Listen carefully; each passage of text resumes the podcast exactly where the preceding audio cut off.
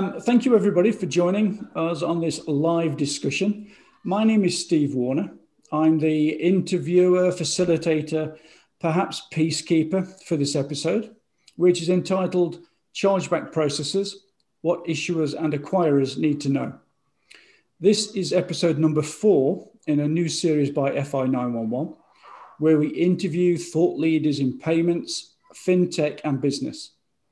This and future conversations will be published on YouTube and as audio podcast episodes. For those of you unfamiliar with FI 911, we are the newly formed sister company of Chargebacks 911. We offer a variety of solutions and revenue opportunities for financial institutions and payment service providers, including our Dispute Lab service, which is a fully integrated dispute management platform for acquirers. Episodes will be published on the Chargebacks 911 YouTube channel and as an episode on the Chargebacks audio podcast by searching Charge Forward, which is all one word. So, look, without any further ado, let me introduce you to our guests because these are the most important people on this, uh, on this session.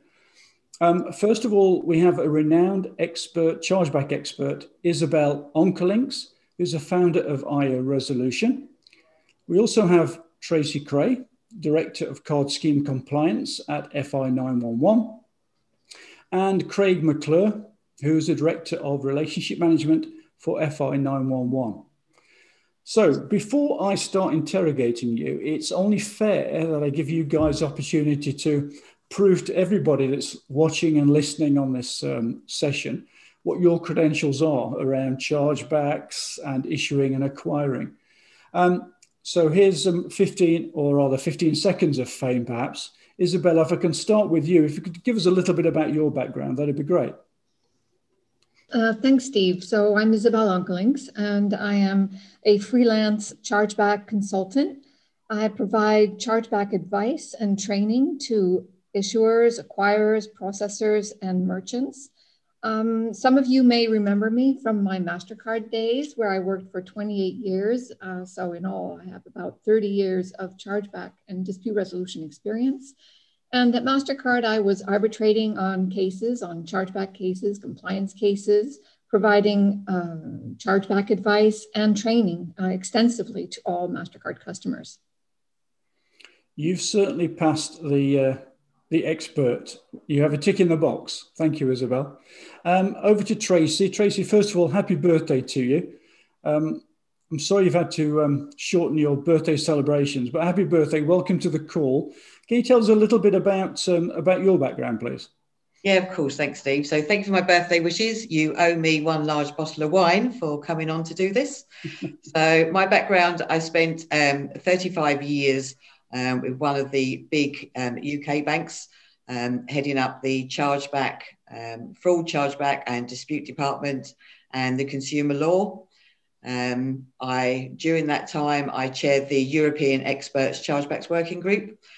I came across to FI 911 probably about four and a half years ago, um, bringing with me a team of absolute a wealth of experience. Um, so I'm extremely proud of, of, the team we've actually pulled together now for FI 911. Um, and during that time, I've actually set up the UK Experts Chargeback and Compliance Group, which is a, a great group for issuers and, and acquirers to actually come together um, and share the pains and experiences um, in terms of the, the chargeback world, bearing in mind that chargebacks aren't competitive as such. We're all working to the same rules. So it's nice that everyone can come together and have those discussions.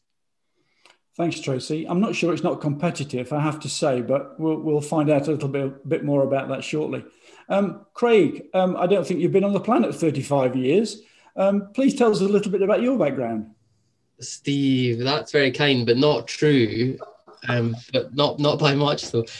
Um, so, well, your loyal fault, your loyal listeners, Steve. I, have um, you know one of your episodes before, so um, you know I should need no introduction. But um, for those who may be joining joining you late or listening in reverse order, um, I'm Craig. I work alongside Tracy at FI 911. I've been here for for three three years. Before that, I was um, three years with Visa uh, in London, and then before that, 15 years um, across two of the, the large retail banks in the UK, doing mo- mostly issuing roles, product risk, fraud, chargeback operations, um, and also a little bit of acquiring work as well. So a drop in the ocean compared to the to the, the combined experience of Tracy and Isabel, perhaps. But um, I'll try.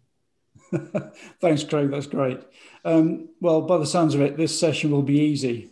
Having uh, you three uh, talking about a subject that you clearly know an awful lot about. So let me start then. I just want to set the scene for everybody that's, that's listening.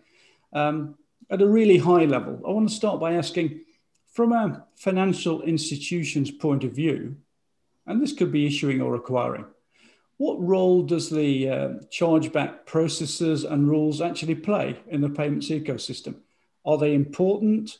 Would the system still work without them? How relevant are they to, to issuers and acquirers? I'd be grateful for, you, for your views on this. Um, Isabel, can I start with you, please, on this one?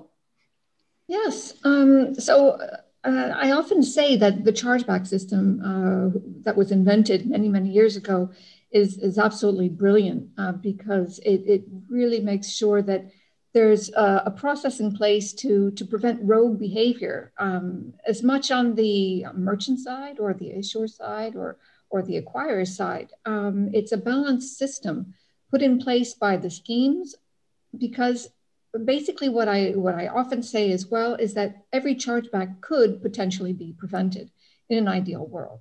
Uh, of course, we don't live in an ideal world, and so reality is that things do go wrong. Um, transactions are processed more than once. Cardholders don't receive merchandise that they ordered. Uh, they often, well, sometimes they'll get charged uh, in a currency that they haven't agreed to. And the chargeback process ensures that when something does go wrong, the issuer has the right to recover funds for the cardholder on behalf of the cardholder. And if the issuer doesn't follow the rules and doesn't process the chargeback correctly or or tries to play the system, well, there's the second presentment that's there in, in order to rectify any invalid chargeback. And if either of the two parties cannot agree or aren't sure which one is right, which one is not, uh, well, didn't make the right decision, well, ultimately the schemes are there to arbitrate and make sure that everyone follows the rules. Okay, so as far as you're concerned, a fundamental part of the payments ecosystem, it's it's oiling the machine, if you like, and also giving cardholders confidence in the process. Tracy and Craig, do you, do you have anything you'd like to add to that? Yes, I think Steve, you're quite right. Something you just said there. It's the confidence that a customer has. Um, they like to know in terms of when they are using their cards that if anything goes wrong, they have got the confidence there that they potentially can get their money back. That also has a sometimes a detrimental side of things in that the card holder is too quick to go to the bank or their issuer to actually try and get their money back rather than trying to sort something with the merchant. Um, but as Isabel said, where there is the representment stage there in, in both the MasterCard and Visa rules um, and the other schemes as well, it does mean that luckily the merchant does have the chance to actually come back with evidence, um, maybe to prove that the, the was actually incorrect. A lot of the time, the card holder is is too quick to just jump and, and want their money back and not prepared to try and come up with some resolution. Well, that's from somebody who's been in issuing for a long, long time. So that's that's good to uh, that's good to hear. That that's sort of balanced view. Um, I've Craig, any very bad cardholder behaviour. I used to track it. It does happen, unfortunately. Oh, I'll, um, that's interesting. I'll ask you for a, for a couple of examples of that later, if that's all right. Um, Craig, anything you'd like to add? I think I would agree with Isabel and Tracy. I, I mean, you know, just like a, a Big Mac, if you order it in London, should look exactly the same as the one you ordered in Hong Kong, New York, LA, wherever. Card payments are the same. Customers expect them to work exactly the same way wherever they use the card. So underpinning that is is a set of rules that, that mean that if you transact on the other side of the world or on the internet with a merchant on the other side of the world, however you do that, that the the protection and the rules and the guarantee that comes with using the card is the same, and the chargeback rules underpin all of that. So um, you know, understanding those and, and being fully versed in them for any issuer and, and acquirer is, is is absolutely fundamental to how you, run the business. That's... Really, really important. The unsung hero of card payments, in fact, are the chargebacks. I always think. Wow, the unsung hero. Yeah, That's yeah. a lovely thing. Okay, well, we'll, we'll see how um, how much of a hero they are in a second, I guess. Right, I want to get down to a specific question here now. I mean, I've noticed an incredible growth in uh, the number of card issuers globally um, over recent years. Everybody seems to um, want to have a slice of this. But when I think about an issuer, I think they must be spending all of their time, new issuers I'm thinking of here, spending all of their time trying to different, differentiate their proposition, choosing the right brand, getting the pricing right, getting the go to market correct, and then onboarding needs to be slick, and they need effective credit control. How important really is chargeback management? Can, can chargeback and dispute handling be, be left for phase two, phase three? Or do, do new issuers to the market really need to consider dispute management in the same way that they do those other, other areas that I talked about? Isabel, if I can start with you, what, what's your thoughts on this?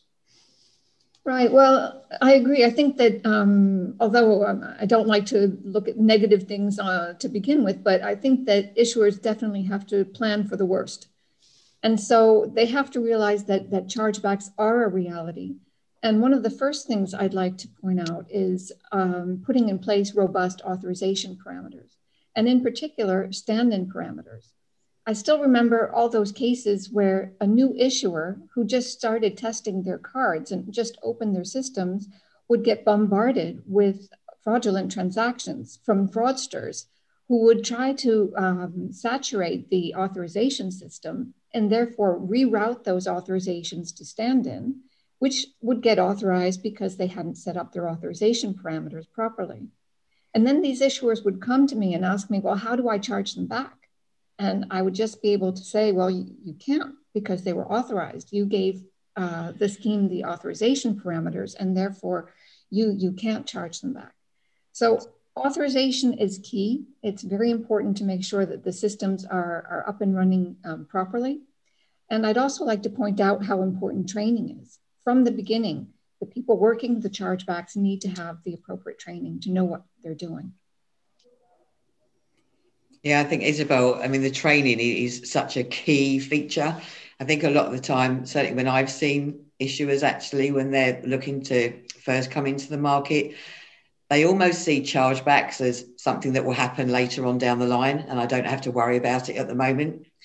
Um, and then, like you say, they get hit with a, a huge amount of, of, fraud, or even their customers when they're actually using their cards and they start getting these chargebacks come through and if they haven't actually invested in the training way before they've even launched, um, this is where I see a lot of the issuers really struggling, and then they make very bad decisions on their first chargebacks that they're choosing. So they end up with, with a write off. Um, a lot of the time, they almost think that chargebacks won't impact them, that they've done so much homework that they, they're not going to have any issues, when in reality, you will always have some sort of dispute when a card holder is interacting with a merchant, whether it's a case of the goods haven't been received or they're not happy with the goods or the goods they got are faulty. Just because you've got a brand new, lovely, shiny issuer card, that's not going to stop a dispute happening. I think Tracy, that's it. That's exactly what I was going to say. I think about service because new entrants to the market Steve, to your point, probably spend a lot of time thinking about the app, the card design. Is it going to be embossed or is it going to be metal? all the, all the sexy all these lovely things, right? Yeah. But but actually, when it comes to the customer needing help with a transaction, they're they're at the mercy of the issuer. So if you've overlooked chargebacks and, and how you've constructed the operation or the customer service or the training, then you'll have a real problem and, and that will become a reputational issue. So any any small issuer or any new issuer who doesn't consider how they're going to deal with customers in distress or at a moment of truth, um, however you want to describe it, whenever they've got a problem with a transaction, will will be um, I don't want to say doomed to failure, but certainly it's going down the wrong path. I think. Okay, that's, It that's is, I think, as well that, that they often forget in terms of vulnerable customers. Um, I expect a bit later on we we talk about the different scams that, that go on, but new issuers don't tend to give that sort of amount of focus. They, they they want to have, like you say, a real sexy way of a customer being able to contact them, whether it's via the app or um, online. Um, but they need to consider that there are vulnerable customers out there that potentially need a lot more hand holding. Um, and it's not it's not good enough for them just to go and click a few buttons. They need proper conversations to get to the bottom of what's actually happening to them. Yeah. Um, can I just ask, um, and, and, really to guide any issuers that are listening now, the training you're talking about, where can they get this from? Is it something that the schemes offer? Or is it something that issuers need to develop in house? What, what's the best way for them to, to, to address that? Well, of course, the schemes do provide training. Um, so the, the, large schemes, MasterCard, uh, Visa provide training. Um, I, I, provide training as a freelance consultant. Um, Sorry, Isabella, I didn't catch that. Just say that again.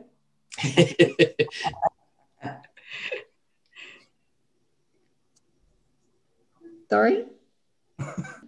No, I think Isabel, what we were trying to say is the schemes obviously do the uh, training. Um, you obviously are renowned for your training that you used to do in your previous role, um, and you've carried that on, and you're now doing it independently. And you know, to be fair, you trained me, Isabel, years and years ago. So uh, you've got a- absolute every reason to shout your credentials out of you provide training. Um, but then on the other side of things, obviously, um, my team do as well.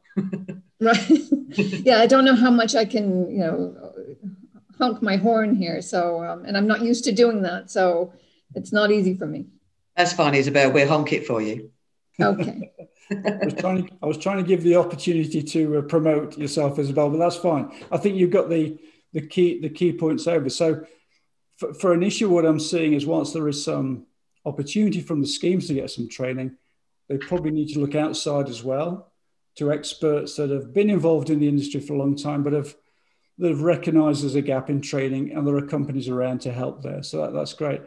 Um, I think one of the things, Steve, is of course that classroom training is very different to on the floor when you've actually got a card holder on the phone with you. Um, so what you learn in a classroom sometimes is quite hard to actually bring back into the office environment.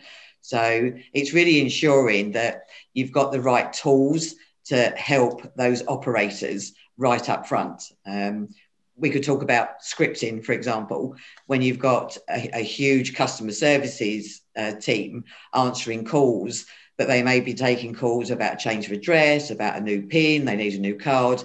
They might only actually get two calls a day out of 300 that is dispute related. Yeah. Um, so it's ensuring that when they do get that call, they are really well versed in how to handle. Um, because they could end up saying that they will take the dispute on, and then when it gets to the back office, there is no chargeback right. So yeah. you need to be able to set the customer's expectation right up front, and I think that's something that a lot of issuers need to invest more in, um, ensuring that that first point of contact with the cardholder gets the right answers and reasons for why the, the cardholder is so distressed at that point in time. Yeah, okay, that's, they're great points. And we talked about scripting there.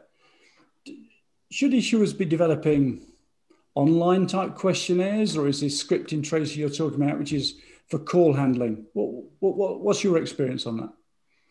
So my experience, I would like to say, always talk to the custom, the card holder. Um, you get much more information by actually having that quality conversation with them a lot of the online questionnaires that I've seen that that um, issuers have developed, they almost try and push the cardholder down a certain route to almost anticipate what they believe the cardholder is saying and have a, a strong chargeback rule that they can use. Whereas actually, if they'd had that quality conversation, they would have realized that they've totally chosen the wrong chargeback rule and end up losing um, and having to take it as a loss, as a write-off in the own in, in the bank's books. I, have had loads of conversations, both in the bank and out of the bank, when I've not worked in a bank, about the importance of the conversation and and or can we digitize it? Can we push it online? Can we make it really easy?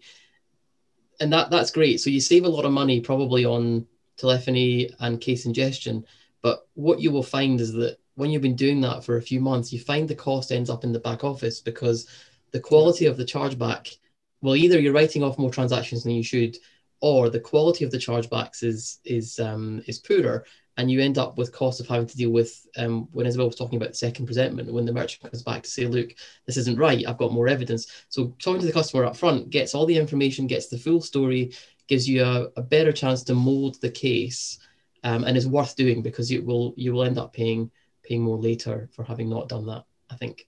Yeah, good good points. And just picking up on what what you guys were saying, I think my experience is when I, if I have a a query with my card, I go, go to a call center. If that if I then have a query with a transaction, I'll probably go to the same call center. Is there a strategy here around setting up a separate team to handle cardholder disputes? From your experience, is that a good methodology to have, or do you feel disputes can be handled in a general call center environment? I mean, that's something that I feel very passionate about. So, in my previous role, um, I realised that too many mistakes were being made with the calls going into the mass call centre. So I actually set up a dedicated team that was just handling any uh, disputes and, and fraud related queries as well. Um, I believe that is the right way, although it's very difficult for some of the banks when you've got limited number of, of FTE handling the calls. So mm. if you can't ring fence, then back to um, Isabel's point, just train those staff and help them and give them the tools to actually have the correct conversation with the card holder when they first come in. So if you can't ring fence, then give the right tools to the operators that are having to handle those calls.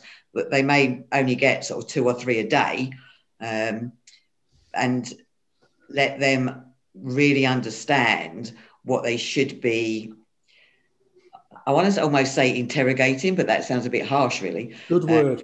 A, a, lot of the time, the, the card holder is panicking, and quite often they will say, "I didn't authorize this transaction. It wasn't me. I don't recognize it." Um, which is very quick to say, "Not a problem. We take that for you, and you'll get a refund immediately." Obviously, because of the rules under the Payment Services Directive. Um, when actually, if they had more of a conversation and it does take a bit longer in terms of the average handling time which i know a lot of the operators are targeted on but a little bit more time there you'd probably find they did authorize that transaction but something's gone wrong with it and they're just panicking and wanting their money back and believe it's easier to say that wasn't me. Yeah. Yeah. Right. And I think that's really important what you just said, Tracy, because I think that the fact that you have to challenge the cardholder and and that takes time. That takes uh, understanding of, of the disputes. Um, this is a, a, recurring transaction. Are you sure you didn't participate in a recurring transaction? Did you cancel and to have the proper information having the authorization and clearing data up front in order to be able to identify a certain type of transaction in order to ask the right questions I think I think that's the that's the main thrust of this, right? So it's it's being it's enabling your people, and a form can't do this, to politely challenge the customer on what they're telling you.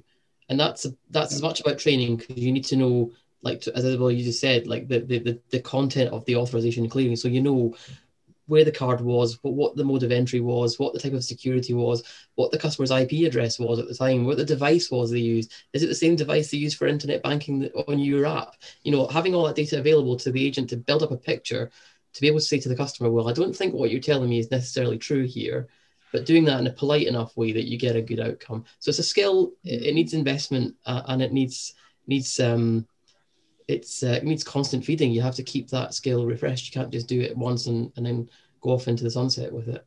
Yeah, absolutely. Um, yep. Just, just link well, to that. Steve. Sorry, Steve. The other thing there is that actually monitor the card holders too because once a card holder gets their money back easily by making that call to their issuer, they are 10 times more likely to do it again. So it does surprise me that a number of issuers don't actually monitor their card holders in terms of how many disputes they actually raise. That sounds um, horrendous to me. We used to have frequent we used to have frequent flyers in yeah. uh, in fraud and chargebacks. uh, Yes, sorry, Trace. I didn't mean I was, that was the next question I was going to ask around from a merchant's point of view. When I talk to merchants, that one of the deep frustrations is that they're getting a lot of chargebacks from the same cardholder over a period of time. And the question often asked is, what is the issuer doing with the cardholder about this? Um, they're saying they've never received it. We've got proof to do, we've got photographic evidence or whatever it might be. And they feel that not enough is done by the issuer to stop the chargeback coming through, given this is a, a repeat offender. Is that the sort of thing you, you were just talking about? Yeah, sadly, the, the operators in, in the banks, as I mentioned earlier, they're subject to AHT, average handling times. So they've got to handle so many calls within a certain amount of time. And it goes back to what Isabel was saying you need to invest and allow the operator that more time. Because if you give them more time up front, actually you save time maybe raising a chargeback in the first place, having to have a representment, having to go through to arbitration cases. Um, but in terms of merchants, my biggest thing to them is communication with the cardholder. So often, the cardholder is expecting a delivery, they've been told in seven days. It gets to day eight, the, the goods aren't there, so they're straight on the phone to the um, issuer, especially where they can't get hold of the merchant. So set the right expectations. Um, otherwise, the cardholder will take the easiest route and almost do a scattergun. They go to the issuer, they go to the merchant, they fire off emails, they do calls all over the place. So communication for me, the merchant to the cardholders is, is really key. Mm-hmm. And then to an issuer, keep track of your cardholders and how many disputes they are raising, because sadly it does happen. No, agreed. And that's that's a really good point. Just linking to that then, because I'm conscious that when a, a dispute or a chargeback arises, there's often paperwork going backwards and forwards, certainly from the probably the cardholder to start with, and then perhaps the merchant in an attempt to defend. Again, the, that documentation flow is essential in this dispute management process. And again, is that do you think that's something that issuers do uh, monitor and prioritize, or again, do you think sometimes it's something that's that's left as phase two, phase three, and, and, can, and can become a little bit of a blockage within a, an issuing business? So, sadly, if you go back quite a few years with the scheme rules, you needed everything up front. You know, you really needed to build your whole case. As time's gone by and the schemes have evolved and they've tried to make things a bit easier, they've lessened the upfront documentation that's being required and you have almost a questionnaire now that you you complete. Something that i always lived by even though i didn't need to get all that documentation up front anymore i still did because i didn't want to have to go back to the card holder again. So i wanted to make sure that my case was absolutely solid. I've, always said chargebacks is a, is a game of tennis where you know you're hitting the, the, the ball over the fence um, my view is you serve an ace. You don't want it coming back from an issuer perspective.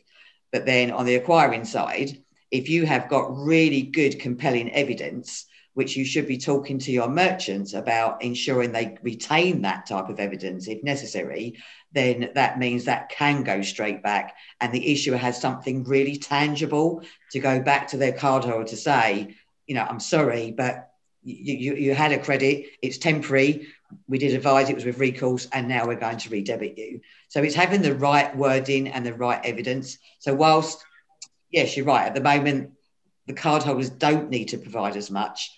My view is get as much as you can because it helps you so much later on down the line. Yeah, I, agree.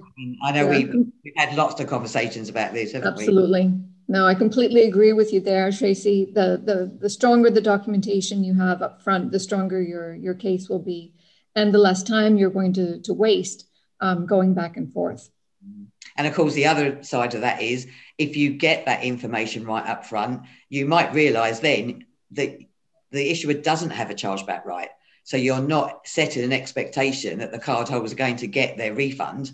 Um, and then later on, you're having to redebit them. And this goes back again and again, those quality conversations with the cardholder at the first point of contact. Yeah. Yeah. As a cardholder, I would appreciate conversations like that. And it's really important. Can I just move on to sort of established issuers? There are whilst I say there are a lot of new issues around, um, you guys are evidence to me that there are quite a few established issues around um, in, in Europe as well as in, in the US. When again, when we're talking about dispute management, the, I guess these people, these established issuers that have been in the business for probably 50 years or so, probably think they've got it all nailed down. They don't need to worry. From your experience, what what guidance would you give established issuers in terms of um, in terms of their business? Well, I think what's key, we've already mentioned it, um, is is training. Um, we've we've discussed many times how uh, people who have quite a lot of experience, 10, 20 years experience, will sometimes abide by old rules. Mm. And uh, I still remember giving training to, to some people who who had 20 years experience and, and were shocked to, to, to be aware that the rules had changed, in fact. And, and a case that they, they thought wouldn't be applicable to them well, they realized, oh, wow, uh, I can actually charge this back according to today's rules. Yeah. Um, so it's very important that they brush off or get rid of their, their old rules and, and all those rules that, that are passed from, from staff to staff, from manager to manager. Sometimes I had people say, oh, well, my manager's been telling me to do this for years now. Well, it's time to teach your manager that the rules have changed. Yeah that, that, that makes a lot of sense. Yeah, okay. I think it's it's a living and breathing thing. I mean, we, we said it a couple of times, I suppose, but for established issuers, it's it's really important that you don't let rogue or bad behaviors embed in the organization. So yeah. there's a w- few ways to do that. I mean, I know in banks I worked in, we'd have external training. So someone like Isabel or, or, or someone from, from Visa or MasterCard come and just you know classroom learning everyone gets refresher because the rules are changing every year as well. There's always you know changes normally twice a year. So making sure that's taught in everyone gets the same training it's not being passed on word of mouth and that your written procedures and processes whether they're customer service facing even customer facing sometimes um, are updated and correct. And then look at your mi because that will tell you if you've got something going wrong. If you're seeing a drift in the in the quality of your chargebacks because of the number of representatives you receive or there's a drift in the number of transactions you're writing off that customers claim, then there's probably something wrong with your operation. So it's about you know using the MI to direct you in, in that it will send you in that direction too. I think are two two important tools for for established issuers from yeah. my perspective. Great, that's great. Thank you. Um, let's um, go flip on to the other side. Uh, it's not actually. It's not even the other side of the same coin. It's another side of a completely different coin. Um, acquirers. um, it's just a really yeah. thick coin. I think it's more than one coin, personally. Um, Not a Bitcoin. yeah. You'll never see one of those. Um, a new player in acquiring, or indeed uh, an existing player in acquiring. I know we've talked a lot about issuing, but on, on the acquiring side, is dispute management for them? Obviously, they don't have the cardholder interaction, but is dispute efficient or dispute handling for them important? Is it again, is it something they should be prioritizing in their in their operation? I'd welcome your views on that. Um, well, yeah, I think that it's just as important for, for acquirers to, to make sure that they have proper dispute resolution uh, processes in, in place. I think upstream, what's uh, very important is that acquirers make sure that their merchants uh, follow best practices in the hotel industry, the car rental industry. There are lots of disputes uh, that are, are related to those types of transactions. And if merchants follow best practices, well, they can avoid chargebacks. The best chargeback is no chargeback, as I've True. already said many times. So if they can make sure that transactions are processed correctly and uh, the merchant, as Tracy said as well, that uh, communication is key between the merchant and the cardholder. If the merchant has proper customer service. They provide uh, their details, customer uh, merchant contact details, so that the cardholder can contact them. Well, a lot of the chargebacks can be avoided. But it's also important that when the, chargeback does come in, that the, the acquirer knows how to handle that chargeback. They have to know what the conditions are of that chargeback to be able to verify is it a valid chargeback?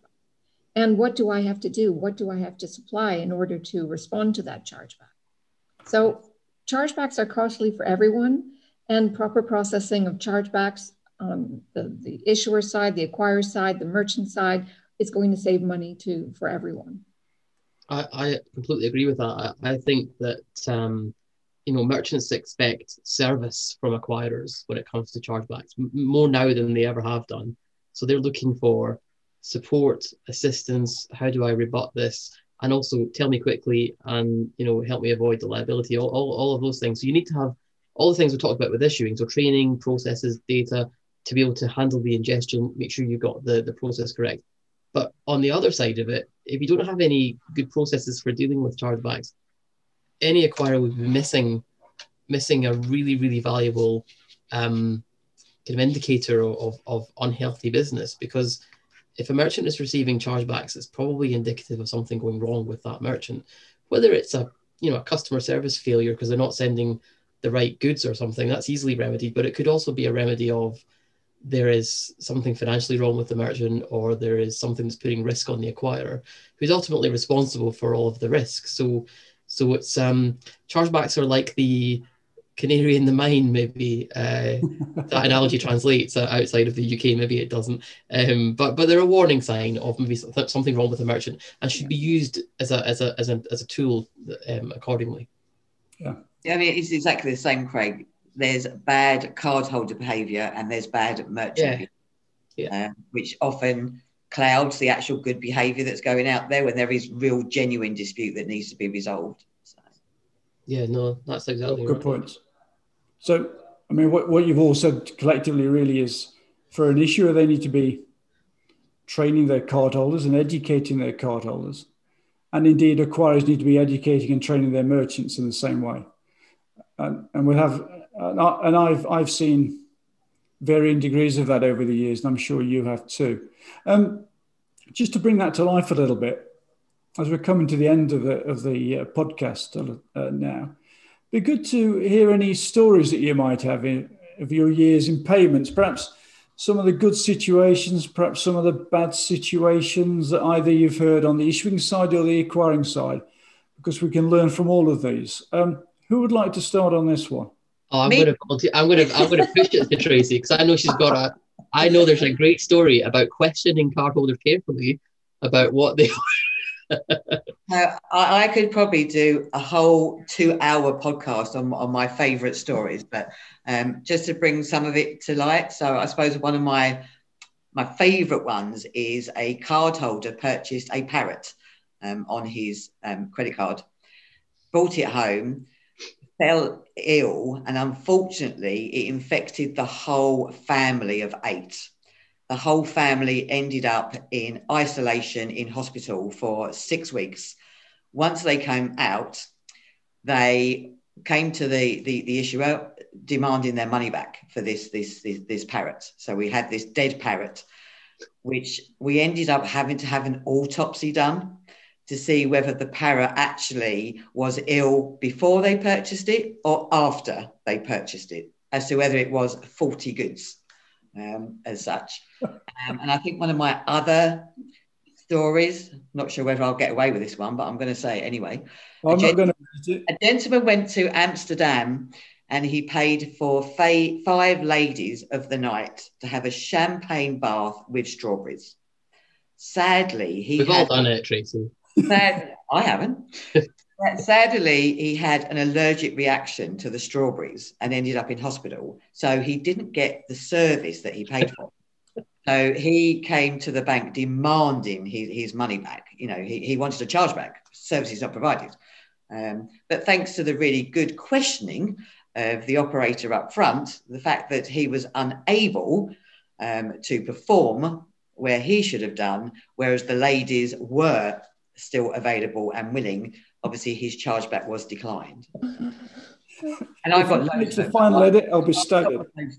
yeah, I think those are our fi- favorite stories. All those nightclub scenarios and and the different pictures that we've been supplied with, uh, whether it be at the chargeback stage or or in arbitration.